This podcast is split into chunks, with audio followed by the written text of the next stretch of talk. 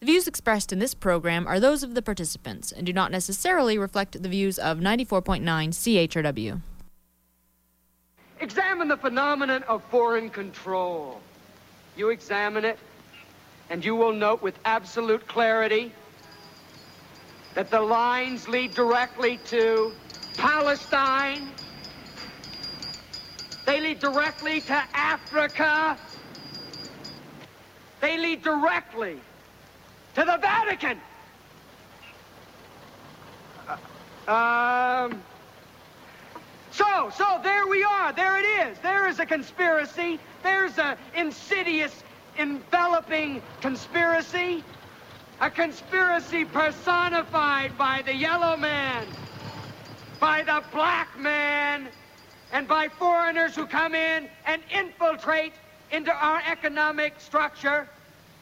Oh, there'll come a morning. Yes, there will. There will come a morning when these men have taken over your home, they've taken over your daughters, and they'll be sitting right there on your doorstep.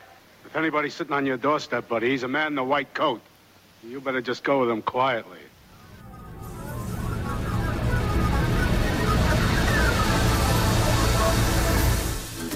Good morning, London. It is Thursday, August 19, 2010. I'm Bob Metz. I'm Robert Vaughn. And this is Just Right on CHRW 94.9 FM. Where we will be with you from now until noon. No, no, not right wing. Just right. Fade into color, color into black and white. Under the bedclothes, everything will be alright. And welcome to the show again, where our number, as always, is 519 661 3600. If you want to join in on our open line discussion on our topic theme today, which happens to be conspiracy theories. And you know, when I first heard that opening clip, Robert, I thought it was the real thing. I didn't realize it was an episode of Twilight Zone Yeah, with it's the Dennis episode Hopper. uh, episode called "He's Alive" and that very young Dennis Hopper talking there. Yeah. Oh my goodness, you know, it was really strange. But today on the show, we are going to be talking about, well, the whole theme is conspiracy theories, but we'll be also talking about the psychology of conspiracy theories, about the real conspiracies versus the fake ones, and philosophy, the great conspirator itself. And uh, I'm going to start off with a premise that says, well, it's no theory. Conspiracies are real, conspiracy theories are not. Does that sound like an odd thing to say? Actually, I think I understand what you just said. Yeah. Okay, may, may, because it might, might even sound contradictory, and you're right, it can be. Or not. but I, of course, we, as always, we start with a definition. What is, well, the first thing about theory, you know, theory always suggests the unknown, doesn't it, in a way? Because when you have a fact and you know something, you don't think about it as being a theory, even though it, you may operate in that way. Yeah, the word theory implies that you're trying to understand something. Right. So what we're trying to understand is certain conspiracies. Funk and Wagnalls defines a conspiracy as the planning of two or more persons to do an evil act. So evil, that's, that's a moral issue. Also, the plan so made, or an acting together, a conspiracy of the elements. Now, that's kind of a loose definition of the word. We're not going to be talking about that. Neither are we going to conspire, you know, by the fire for Christmas. But even that has a suggestion of plotting, you know, not just, we're not going to plan by the fire, we're going to conspire by the fire. It just has that little edge to it. Another one, conspire to combine secretly in an evil or unlawful enterprise. And uh, my Universal World Reference Encyclopedia defines conspiracy, and here it says in criminal law, a combination of two or more persons for the purpose of accomplishing an unlawful end or an unlawful end by unlawful means. The Sherman Antitrust Act of 1890 made illegal every conspiracy and restraint of trade and commerce. This was construed to apply not only to monopoly in business, but until the 1914 Clayton Act, to the activities of labor unions. In 1954, after its leaders had been convinced of a conspiracy, the U.S. Communist Party was outlawed by Congress as, quote, an instrumentality of a conspiracy to overthrow the U.S. government, end quote. Isn't that interesting? So the, con- the Congress actually conspired to get rid of conspiracies. Yes, and, and of course, what did they conspire to get rid of? Uh, trade and and labor monopolies, which they are now enforcing rigorously. Chan- Things have changed, haven't they? You know, Robert, I think the fact that you know any human being can possibly sit down and consciously plan the murder, the destruction, and torture of other human beings, men, women, and children, without even a second thought to his actions, is generally an unconscionable obscenity to any human being, you know, of goodwill, let us say. Would you agree with that? Well, of course. Yet the world seems to be replete with such activities. What's wrong? Something's wrong. War, terrorism, horror on a scale unimaginable to most in the civilized world. And by civilized world, you know, what do we mean by that? We mean that part of the world in which the initiation of force is prohibited by law, whether by criminals or by government. So it's so you know, it's not so surprising that so many people are so paranoid about the potential threats to their well-being. And that's where the danger arises, I think, part of it. Uh, real threats to well being are often confused with unreal threats to well being. And when you don't know what the real is and you're worried about the unreal all the time, guess what's going to happen? So enter the conspiracy theory. And enter also another complexity the fear factor that generally motivates conspiracy theories. So here's a basic lay of the land with regard to conspiracy theories as I see it. This is my Reader's Digest version again. I think some conspiracies are real and some are unreal. And by real and unreal, one generally means that the physical evidence is the real, something in physical, you know, and no evidence or grossly conflicting evidence would be the unreal. But that's only on the metaphysical level. On the epistemological level, the real is associated with reason, and the unreal with unreason, like contradiction, illogic, emotional unreason. But the other element that, and we talked about this, I, that I thought was critical, and you don't see that in all the definitions. I think paranoia is a bit of a critical element uh, of what we now call conspiracy theories. You know, they're coming to get me, or they're going to keep something from me, or take something from me. That's always, I think, in the back of people's minds who, who are really into the conspiracy theories. Uh, you know, I looked into this. There are conspiracies that people believe, but um, you know, here's the twist: there are also conspiracies that are real, that most people refuse to believe in. That's the weird stuff to me. Uh, for example, such as the undeclared war launched by jihad, as, as John Thompson discussed on our show a few weeks ago. You know, people just are ignoring this war at their doorsteps. And uh, that's the real thing that they should be concerned with. And then you have a further level of complexity conspiracies that are proven versus those that are unproven or disproven or worse, completely, you know, the complexity of the provable versus the unprovable, because you just don't have enough to work on. We're once again faced with that same dilemma as when we broached our topic of flying saucers and UFOs and, and you know, high, high intelligent beings from outer space on our show again a few weeks ago we didn't have we don't have the evidence all the time, so we have to make up our minds about the things that we hear in other ways. Everything we know um, depends upon our source of information and the credibility of that source of information within the context of all the complexities I've just reviewed. So I went further after I go through my standard sources of information on definitions. I went to Wikipedia, not my favorite, but I go there because it's handy, and you do find a lot of things there.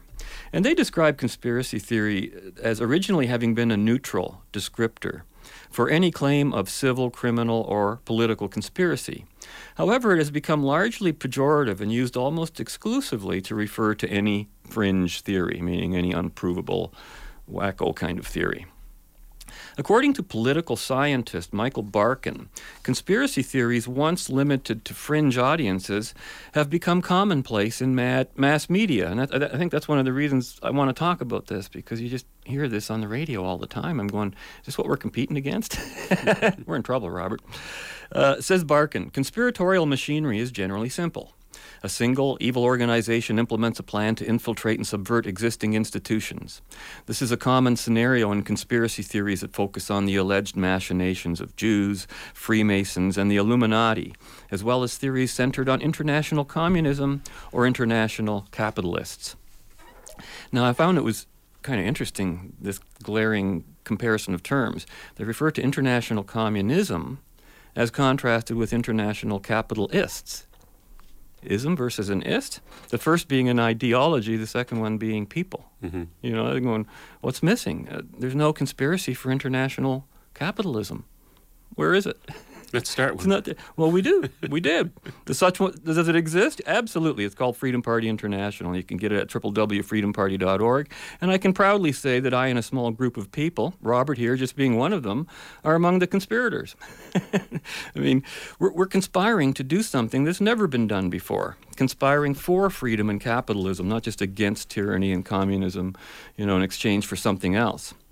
So, you know, in a way, Robert, everything we do and talk about on this show is part of our conspiracy, isn't it? It's true, but I think an element of conspiracies, at least the uh, the bad ones, Well, is that it makes for good entertainment. it- That's why Hollywood is full of it. The papers are full of them. It does to a point. I'm, I'm, I, got to tell you, I'm not really that interested in a conspiracy theory unless there's something compelling about it, and there, and there is about most of them. Yeah. Because there's so many half truths and, and other issues. But uh, you know, unlike all of those conspiracies, our conspiracy doesn't involve any imposition of our point of view on anyone. So, or any, you know, we don't want to be stealing or taken from other people. Uh, there are so many so-called conspiracy theories in circulation that it was truly difficult uh, to choose between them with regards to our focus on the show today. So we're only going to deal with some of the peripheral conspiracy theories and deal with the conspiracy theory in a broader sense for today's show. Among those touched upon today will be the 9 11 conspiracy theories in popular circulation. And believe it or not, something I found on Wikipedia that was a conspiracy theory in which I was personally involved some, some years ago without ever having anticipated that such an issue would merit conspiracy status. I'm, say, I'm going to save that for, for the last segment of the show today. And on an upcoming show, we'd like to get into more specific details on a couple of apparently very highly popular conspiracy theories. One of them being Did we land on the moon? Now, that got into big circulation, and a lot of people really bid on that hook, I got to tell you. And the other one is what's popularly called the New World Order and the Federal Reserve System and wars and all the attendant things. Those are, those are more than conspiracy theory issues, if you know what I mean. And of course, we've already dealt with in excruciating detail two major issues that have found their way into Wikipedia conspiracy theory catalog, and that's uh, UFOs and flying saucers, which we did well, that's just not too many weeks ago, and of course, the global warming conspiracy theory, uh, which Wikipedia writes. This is what they call it. Uh, this the, the global warming conspiracy theory asserts that the global community of climate scientists have colluded to fabricate a vast body of scientific evidence and literature in order to deceive the world into believing there is a significant anthropogenic component to increases in global temperatures, with the objective of misdirecting research funding, political power, or simply money. See, that's that's a conspiracy theater or theory. And of course, this so-called assertion was no longer an assertion after after ClimateGate, was it? so, uh, you know, there you go. Well, and it was revealed to be conspiratorial after ClimateGate. Yes. And uh, of course, the real and best theory behind global warming could be best expressed, I think, by, by Bill Clinton if he were to say, uh, It's the sun, stupid. But you know, uh, whenever scientists do collaborate on research, that is a conspiracy in a way, but it's not necessarily uh, for anything nefarious. It's just that when you involve government, like the ClimateGate uh, or the climate change uh, researchers uh, involved, especially the United Nations, perhaps one of the most corrupt uh, organizations on the face of the planet, then science becomes conspiratorial and not just simply collaborative. yes. I see, uh, yeah, okay. So, well, before we get into specifics on uh, conspiracy theories, uh, let's first look at the philosophy, psychology, and some of the causes of conspiracy theories. And we'll take a break, and when we come back after this break, that's where we'll pick up. Seven of nine to Commander Chakotay. Go ahead. I require your assistance in the astrometrics lab. On my way.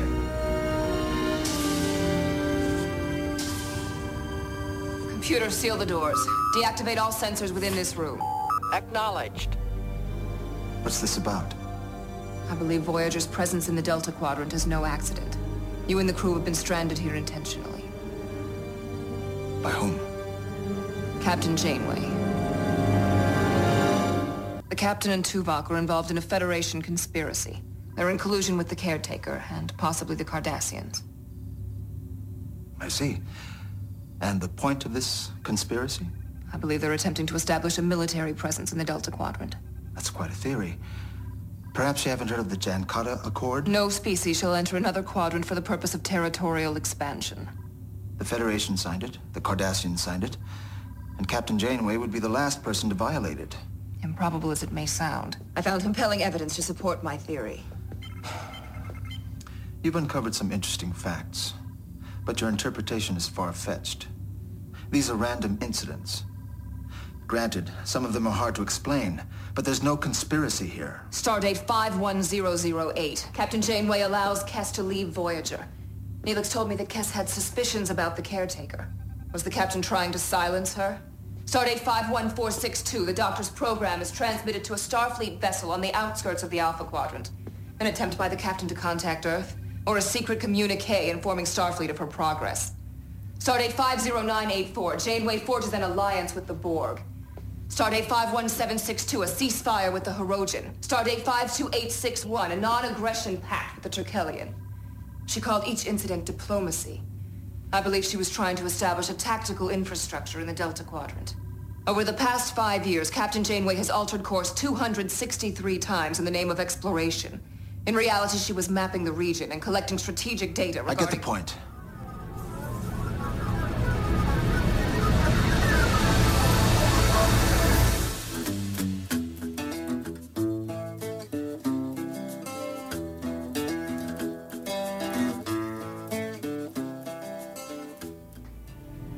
Seven of nine to Captain Janeway. Go ahead. I need to speak with you in the Astrometrics lab. I'm on my way.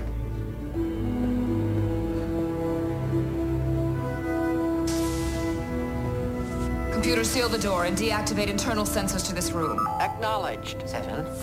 I believe Chakotay and other members of your crew are involved in a conspiracy to resurrect the Maquis Rebellion. Did Chakotay put you up to this? Voyager and the Federation itself are in grave danger. I've concluded that Chakotay intends to use the catapult to launch attacks against Cardassian and Federation starships. Chakotay gave up his allegiance to the Maquis a long time ago. What you're saying makes no sense. Improbable as it may sound, I found compelling evidence to support my theory. I'd be willing to consider this theory of yours if I didn't know Chakotay as well as I do. There is no one on this ship I trust more. What you've done here is build what we call a house of cards. Stardate 48658. Commander Seska is revealed to be a Cardassian spy. She defects to the Kazon and impregnates herself with Chakotay's DNA. Was he unaware of the procedure as he claims, or were they working together to create a new Kazon sect to capture Voyager? Stardate 49522. Chakotay recommends establishing trade relations with the Kolhari. Their technology uses Tetryon power cells. A simple diplomatic overture? Or was he seeking a source of energy for the catapult? Stardate 4957. And welcome back to Just Right on CHRW 94.9 FM, where you can join us at 519 661 3600. And that seven of nine on Voyager episode we just heard sure, sure sounds like a, a nutcase, doesn't she, when she's espousing all these theories one after the other? Conspiracy theories certainly do make people look a little insane, if anything, uh, certainly not rational. And uh, before the break, we were talking about um, conspiracy, conspiracy theories, uh, defining them. And um, conspiracy theories in general usually fit into the category, the philosophic category of epistemology. In other words, how do we know what we know? But what interests me personally, Bob, about conspiracy theories is not just how do we know what we know, what sources can we trust, what's the credibility of the sources. What I'm really interested in is why do people believe in them? There's actually been a considerable amount of research done in this area by political scientists and psychologists that I recently uncovered. And but before I get into that, I just want to talk about some commonalities that I think we have to set the groundwork for before I talk about the why, the commonalities of conspiracy theories.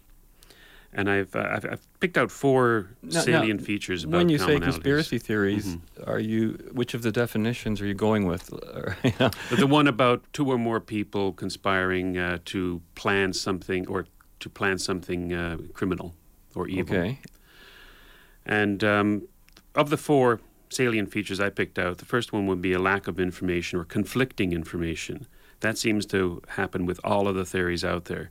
There's a secretive nature of conspiracies. It's, uh, this is an obvious observation, but it must be noted because it's fundamental to the research done in the area of seeing patterns where none exist. The second one is that theories themselves are most often more complex than the truth.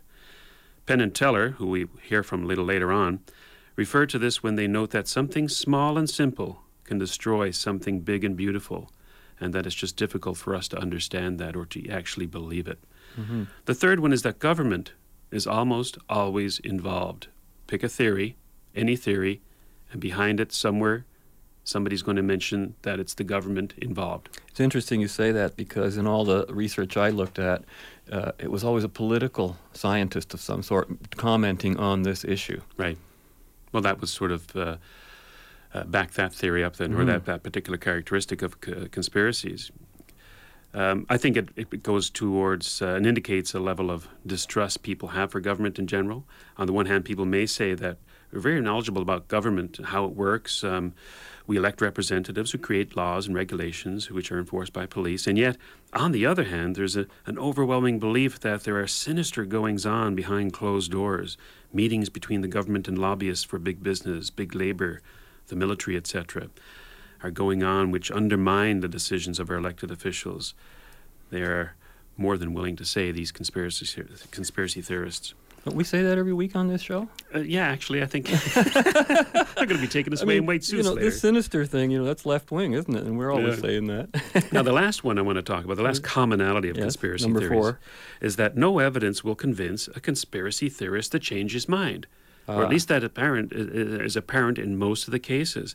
This is often the reason why conspiracies never seem to go away. It's been almost 50 years since JFK was assassinated, but the theory that he was killed by the CIA or more than one gunman still persists to this day.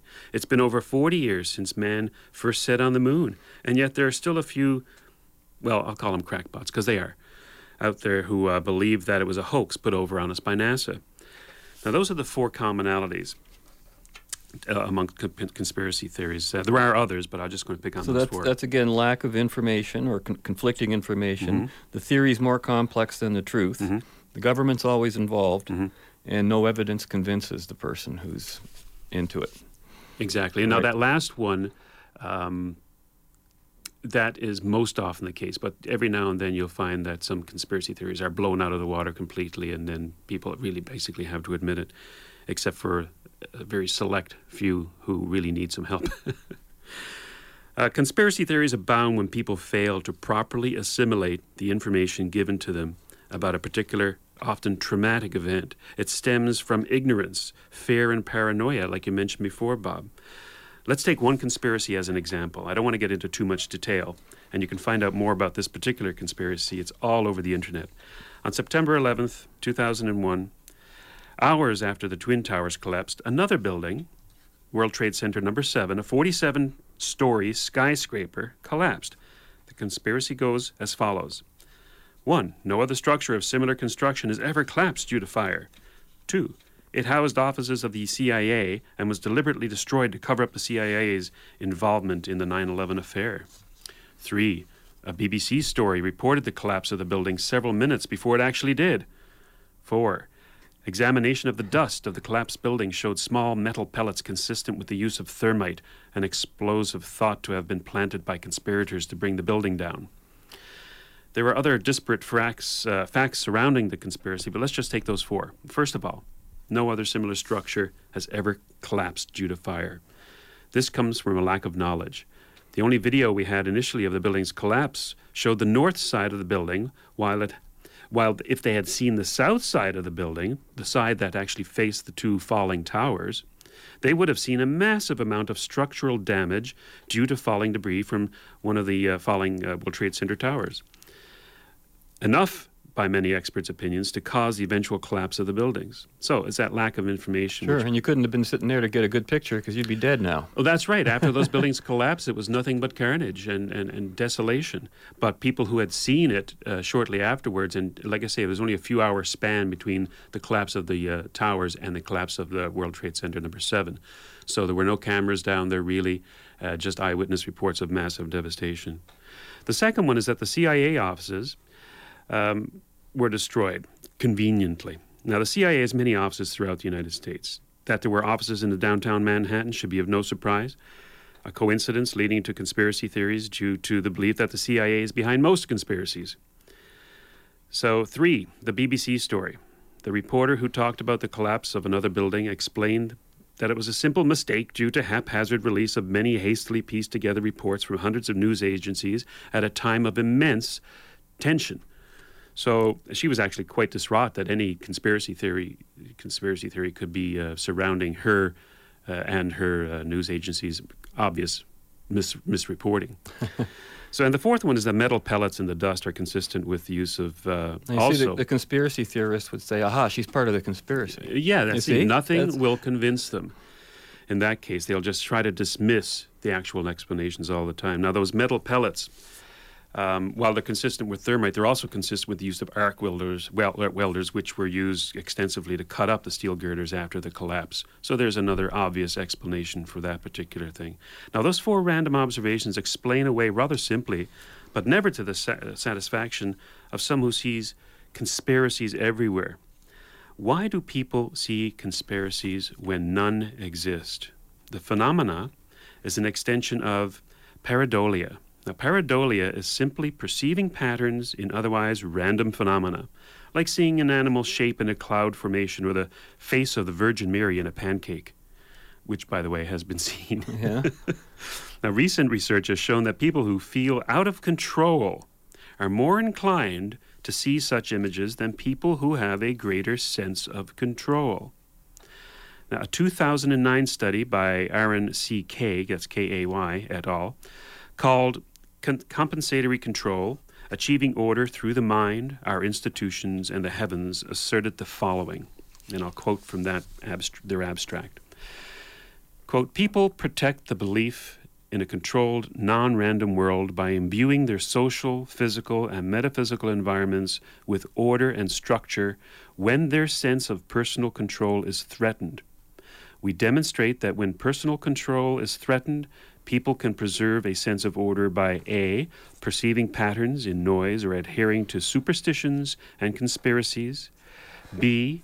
defending the legitimacy of the socio-political institutions that control, or C. believing in an interventionist God. We shouldn't be surprised that the researchers found that the same lack of control that motivates conspiracy theories is also a contributor to believing in a personal interventionist God and defending a bureaucratic state. Now, after the break hmm. that's coming up, I'll get into a little bit more research about this lack of control and the motivations for conspiracy theorists. Sounds good. We'll be back after this. I picked up a power surge coming from the cargo bay. I detected the same thing. You think it's the enhanced alcove? Could be. Let's take a look. Our phaser is standard equipment on board now. Must be. The data buffer's been activated. I wanted to make sure it wasn't malfunctioning. Well, you should be careful. Somebody might think you were trying to delete a few files. Why would they think that? Some of those files could contain sensitive information. If that's true, somebody might think you were trying to do the same thing. That catapult out there, it's a powerful piece of technology. If the Maquis ever had access to something like it, they might have been successful. And if we had, your mission to the Delta Quadrant never would have gotten off the drawing board. What are you talking about? The mission you've been on for the last five years. My only mission is trying to get Voyager home. Seven showed me the sensor records. I saw the tractor beam. She showed me the same thing. But she implicated you in some kind of Maquis plot.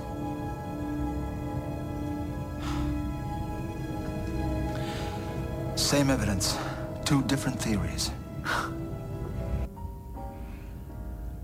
Seven was malfunctioning. We don't have that excuse. You're right. We've been through too much to stop trusting each other. You didn't poison the coffee, did you? Not any more than I usually do.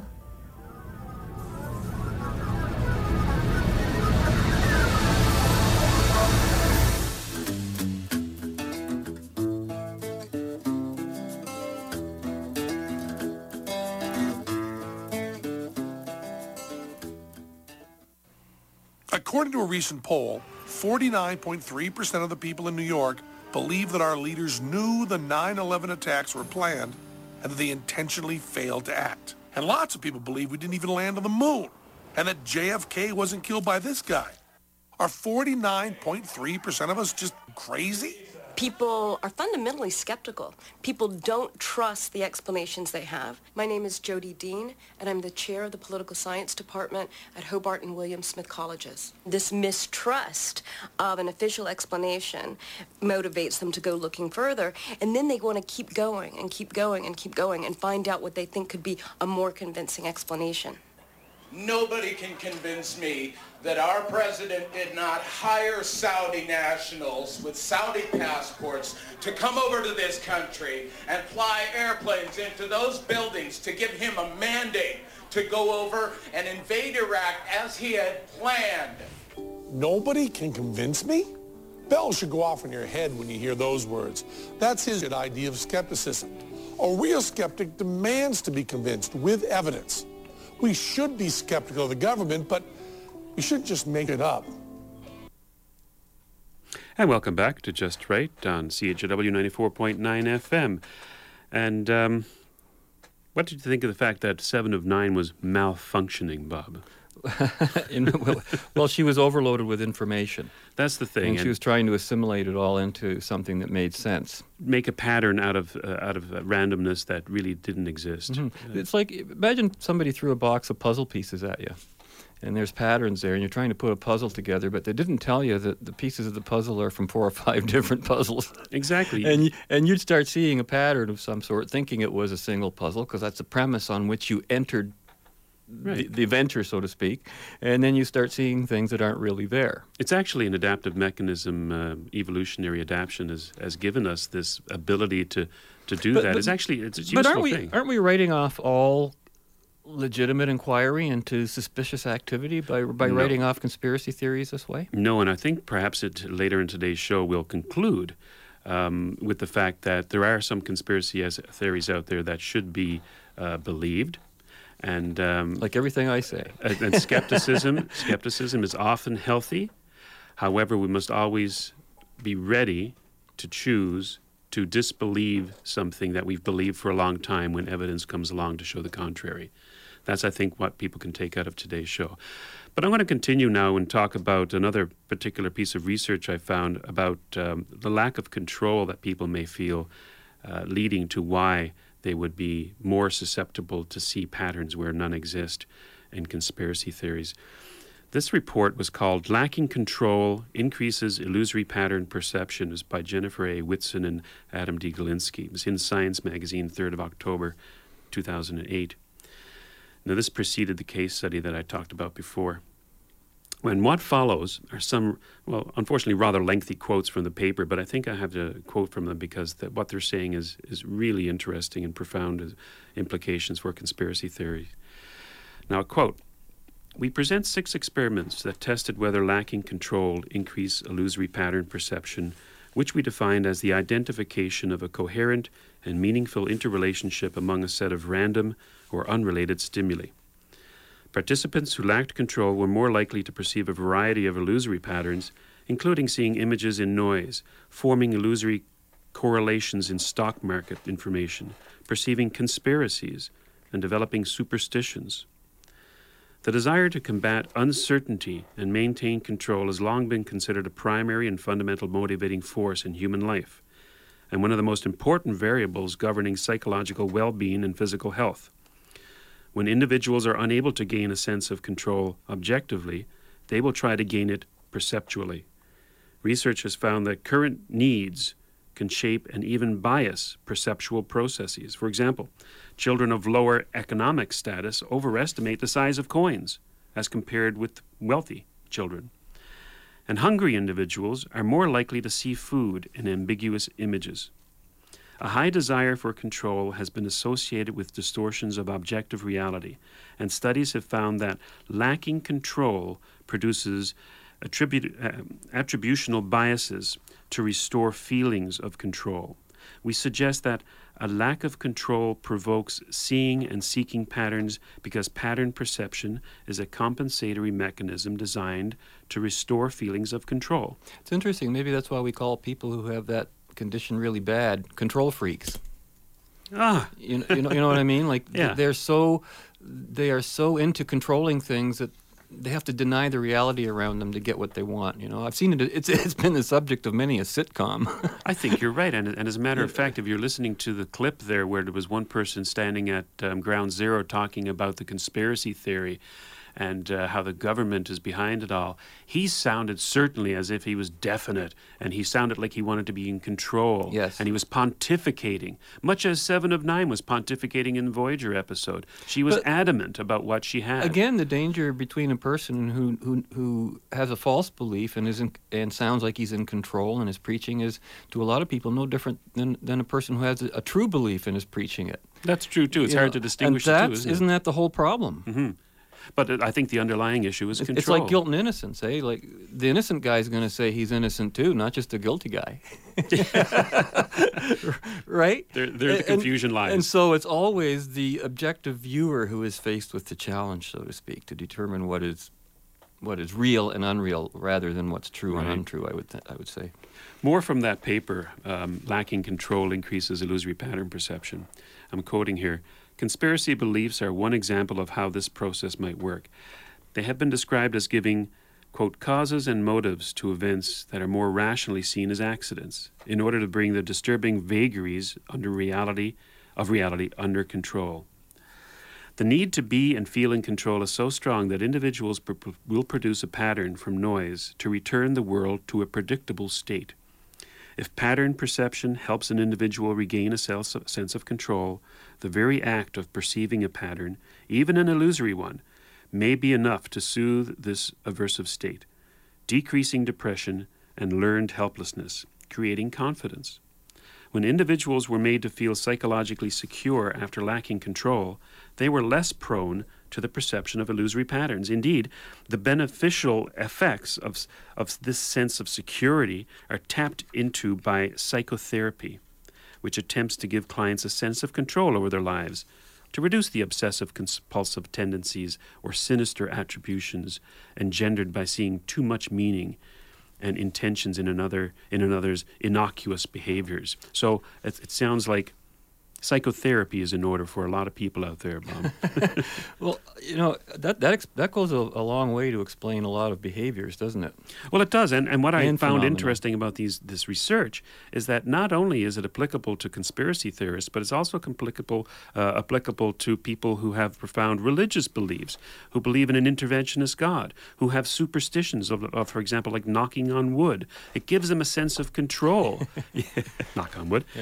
Uh, what is important to take away from all the research is that conspiracy theories don't necessarily prove that you're a nut, I think. In fact, many researchers, including Carl Sagan, have called the phenomenon of seeing patterns where none exist an adaptation in man which has evolutionary advantages. And I believe that's true.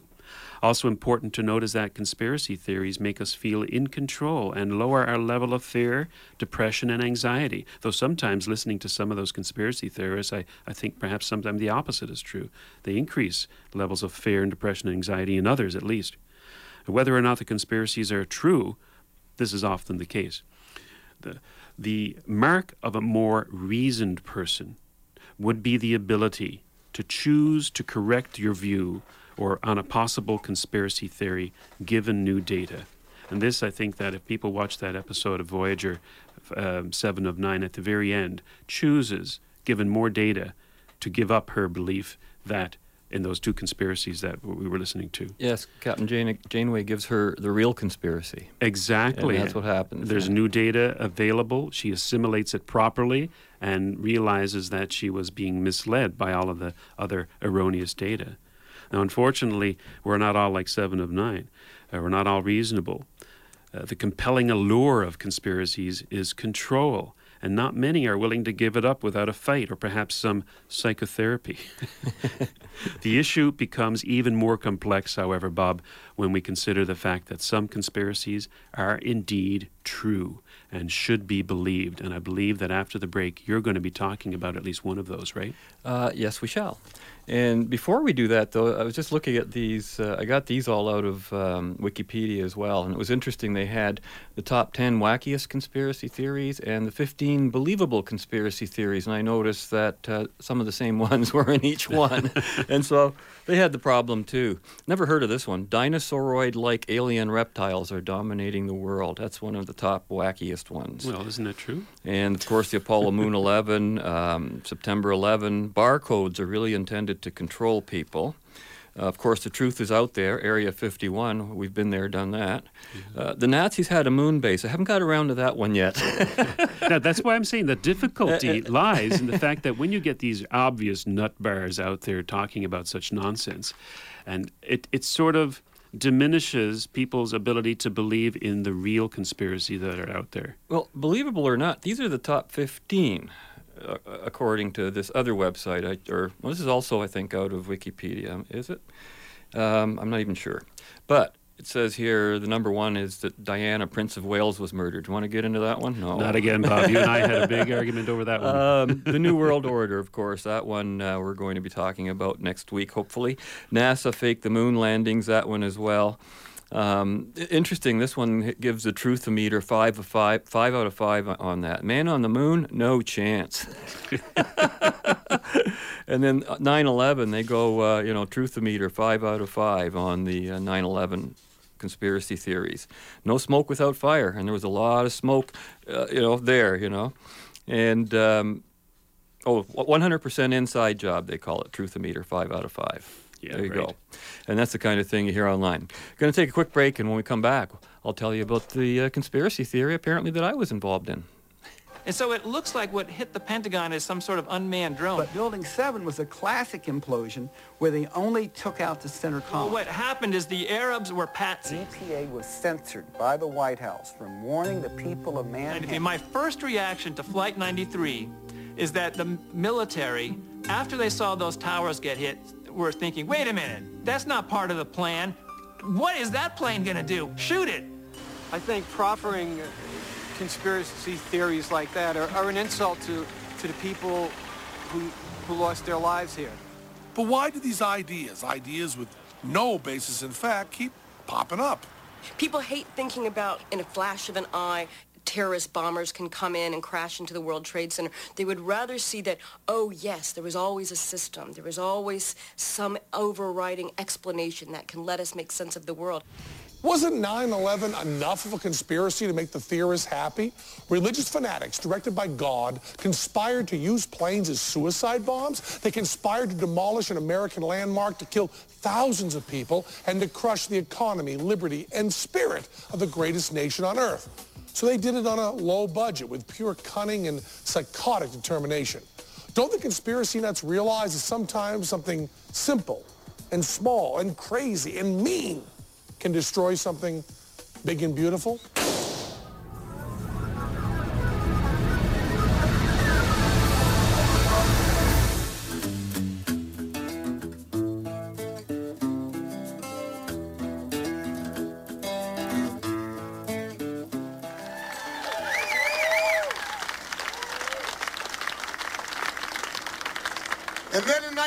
1973, we began to hear the first inklings of what a great miracle this was for so many illnesses.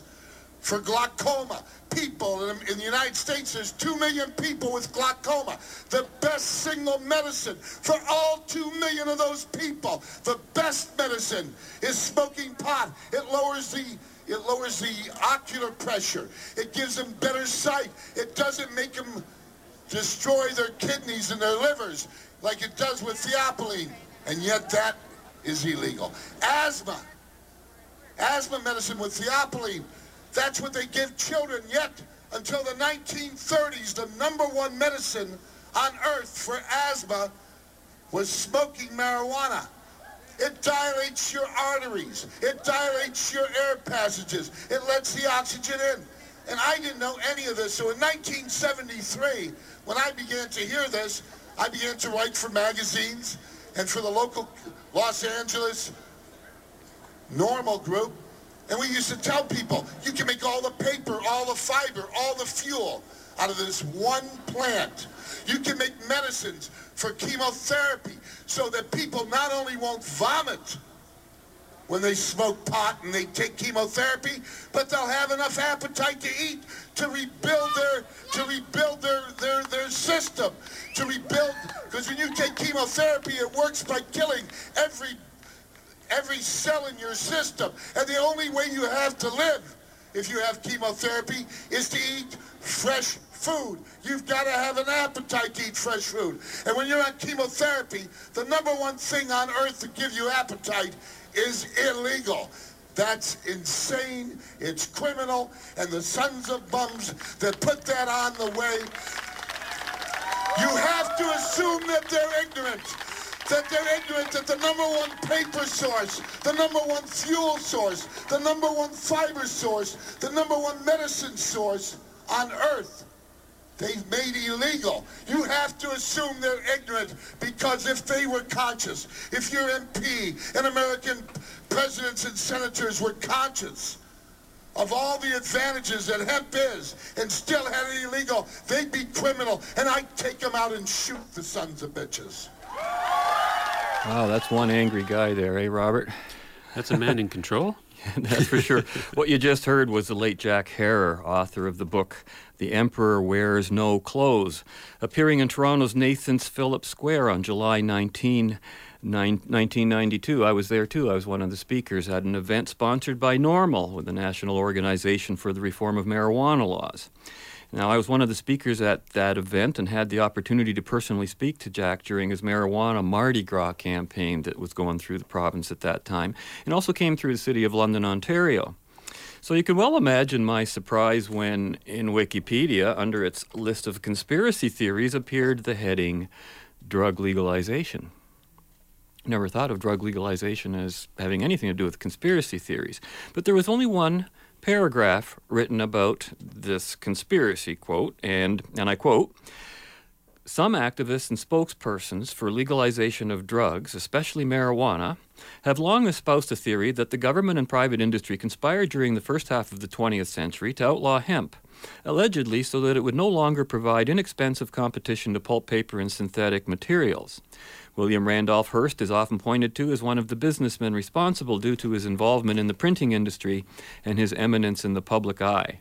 An extensive study on the subject has been done by Jack Herer in his book, The Emperor Wears No Clothes. End quote. and that was it. Wikipedia refers to Herer's book as a study on the subject, not a conspiracy theory in and of itself, though it does reveal a conspiracy of sorts. And some of it turned out to be true and others not so true one of the things I understand is it was not really that economical in terms of the competition between hemp paper and uh, other paper at the time. But uh, certainly, William Randolph Hearst was the one who introduced the word marijuana to North America, and that's where they, through, through his newspaper empire, of course. And, um, you know, I have an autographed copy, actually, of The Emperor Wears No Clothes, dated July 18, 1992. And uh, Herer wrote in there, he says to Bob Metz, Freedom Party of Ontario, you will never have a better or more real issue to beat the minds and the so called morality of the oppressors of hemp.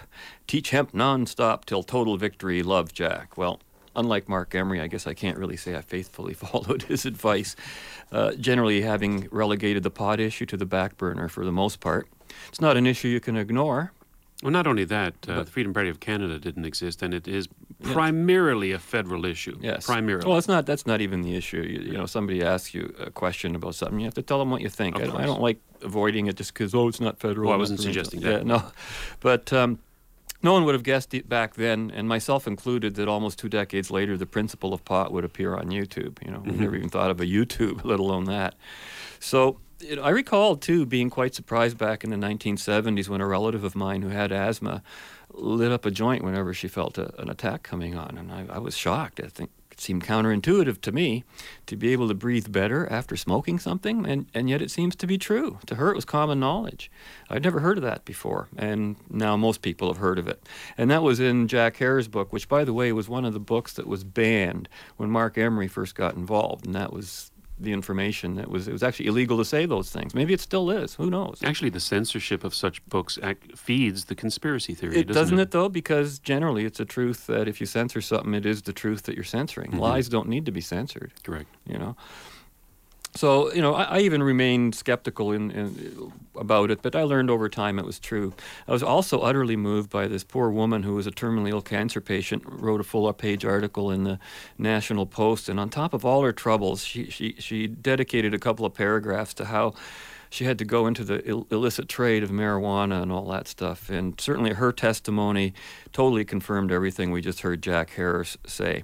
And I'm sure if Jack were alive today, he might be forced to follow through on his closing comments as the Harper government, in full light of the knowledge of everything we heard him say, has just gone ahead escalating its futile and immoral war on drugs. And already we've seen uh, compassion clubs being raided by police, and there's you know video footage on YouTube, people being pushed out of their wheelchairs and stuff like that. It's amazing. Like what's going on? Is there some conspiracy to bring humanity down to some animal level? Yes, it's called conservatism. Yeah, well, I don't know. I think there is, but unfortunately, most of us are part of the conspiracy and don't want to accept responsibility for it. We're responsible every time we vote for a politician who vote who supports policies like that. End of story. And all Yeah. uh, both major parties have supported it. By the way. But what's really interesting is it's the real conspiracies that people refuse to believe in, and that's that's skepticism again, working the other way around.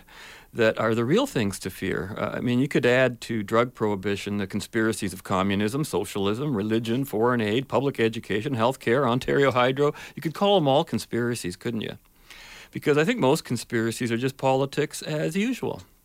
And stunningly, I found someone else who agrees. Under the heading, The Political Use of Conspiracy Theories, Wikipedia writes, quote, In his two-volume work, The Open Society and Its Enemies, Karl Popper uses the term conspiracy theory to criticize the ideologies driving fascism, Nazism, and communism.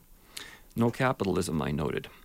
Popper argued that totalitarianism was founded on conspiracy theories, which drew on imaginary plots driven by paranoid scenarios predicated on tribalism, chauvinism, and racism. All three of those are tribalism, by, by the way. Mm-hmm. Popper did not argue against the existence of everyday conspiracies, as incorrectly suggested in much of the later literature. Popper even uses the term conspiracy to describe ordinary political activity in the classical Athens of Plato, who was the principal target of his attack in the, in the open society and its enemies. So that's why he didn't attack capitalism. And you notice in the Penn and Teller clips, they had Plato's name on the screen, in the television s- Yes, screen under there. the uh, phrase "Nothing will convince me." That's right. A quote from Plato. So, in his critique of 20th century totalitarians, Popper wrote, I do not wish to imply that conspiracies never happen. On the contrary, they're typical social phenomenon. He reiterated his point conspiracies occur, it must be admitted. But the striking fact, in spite of their occurrence, that disproves conspiracy theories is that few of them are ever successful. Conspirators rarely consummate their conspiracy. And, uh, you know, psychologists believe that a search for meaning is a common element to conspiracism. But I think the only place you can really uh, find meaning to anything is in the field of philosophy. Truth is in the philosophy department. Remember that? Uh, philosophy itself, I think, is the great conspirator, Robert. Because depending entirely on your metaphysical, epistemological, and ethical premises, your actions are determined by those beliefs. So when you have many people operating on the same philosophy uh, who seem to be acting in unison with regard to some purpose or goal, the people who don't understand the philosophic force behind what they're seeing, instead, they see a conspiracy.